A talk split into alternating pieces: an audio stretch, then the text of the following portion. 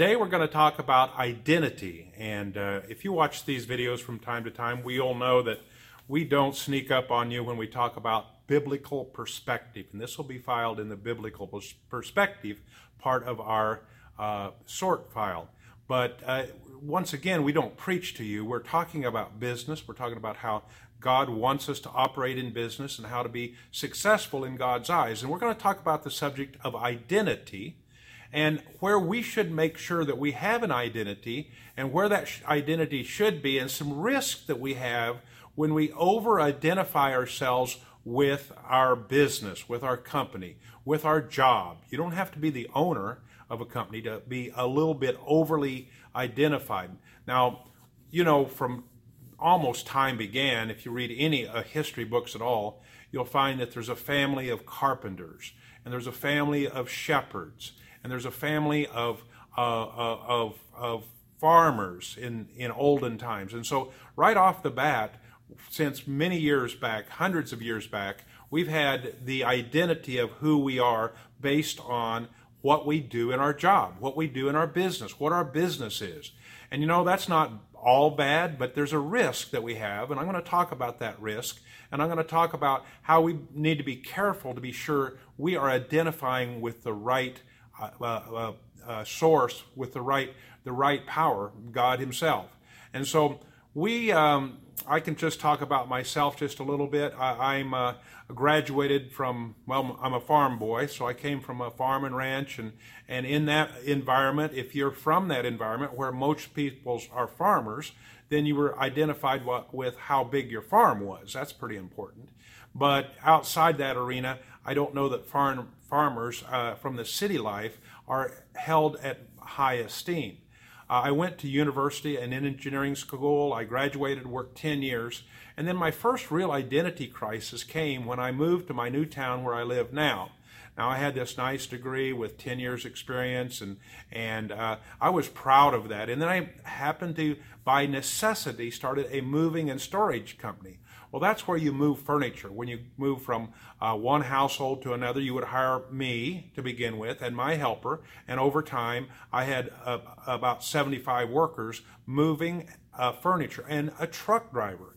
And typically, being a truck driver or being a owner of a moving and storage company is not very high on the on the identity mark. And I had to swallow my pride from time to time and recognize what I'm talking about here. I had to be able to identify myself with what God had me to do and not be embarrassed about that. Now, as time went on, I got regrew and we became more substantial. And and uh, you know we we we would I would make sure that I was working and very proud of this business even though it wasn't the highest class business. And pretty soon I had to be careful that I wasn't defensive of what I'm doing. And somebody would maybe sneer at that. I, I went to a Bible college and a Bible school. And so I would go back to uh, maybe a class reunion. And I still even got this recently after some 35 years that oh you never left town. You're still you're still not in the ministry well I'm in the ministry I'm in the marketplace ministry and I'm proud of it. But there's a risk that we have because we can't be overly defensive about who we are and be so over identified. If we are, we're taking uh, that just a step too far.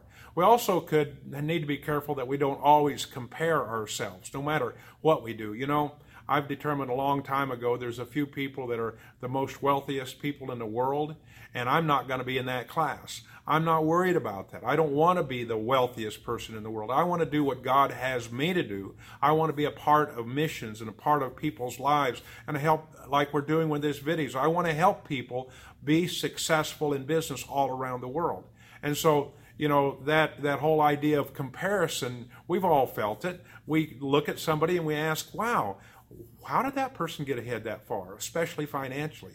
Wow, let's go back to a, a, another reunion of somebody we we uh, we haven't seen for a while. A lot of times, the conversation will eventually get around to, "Hey, how well are you doing?" And we're thinking about. We're all guilty of that. I'm guilty of that just a bit. Don't mean to, but we kind of compare. Well, I'm ahead of that person. That's ridiculous. God has a plan for each one of us. And if we're walking in that plan and we're working and we're providing good, viable, uh, sustainable income that's healthy for people, that's giving assistance for the for for others, we can be we can be pleased with it. We can be happy with it. Now we have to be careful also that we don't have burnout. When we get so identified with being successful, then we have a risk of burning out. That we don't take vacation, we don't take time off. I know a bunch of people in that category. You know, they, there's okay, something's wrong, something's out of order if an owner cannot take any time off. I heard it reported that some people go on vacation and they check in once an hour while they're on vacation, where their job, making sure everything's okay. You know, I, I think you need to give it a break. Uh, last year I went to uh, Europe, uh, the Balkan countries. I was gone 16 days, and I called in one time. Well, I feel good about that. I'm not bragging, but I knew I had people I could trust. I knew if they had anything they needed, they could get a hold of me. I'm going to be gone 21 days to Africa in the next couple months. I believe that we can have our businesses and not be so attached to it, so identified with it, that we cannot leave it and, and feel comfortable. Yeah, you have to have systems. You can't just walk away and hope everything is going to work right. You need to be building systems and processes so it's predictable what's going to happen. And you need to go away for a day or two and then go away for four or five days and then go away for six or seven days. And I just didn't drop out of the blue be tight over micromanaging and then be gone for 16 days. You're asking for trouble. Now, as over time, though, you should be able to get uh, get away and enjoy. Your identity is what I think seems to be uh, the problem, and your identity to whether you're successful or not. I've watched older people. Now I say older people. I'm an older people. I'm getting older. And I have to ask myself, is my identity so tied to this business or someone else so tied to the business that they keep it and keep it and keep it when they should have got out of it long before? Well, I know many people in this category in my age bracket. Once they sell their business, they've also lost their identity. Well, what's the key? The key is to recognize that your identity is in Christ. Your identity, He identifies you in your relationship to Him. You need to view that and see that. It says in Colossians 3 23, whatever you do, work heartily as unto the Lord or for the Lord, and not for men. The Lord is the one that's going to reward you. You know, at the end of life, at the end of uh, our whole existence on this earth, we're going to look at it and say, you know, um, how much did this guy leave? How much money did he leave? I want to know how much does, did they leave when they died? Well, the cool and cute little answer is they left all of it. 100% all of it. You can't take it with us. So I hope our identity is more and more lined up with the Word of God, the plan that God has for us. I'm wrapped up. I'm excited. I work more hours on these videos and on this uh, inspiring better business mission than I work at my regular job. I love it. I see the identity that I can be identified with what Christ has called me to do.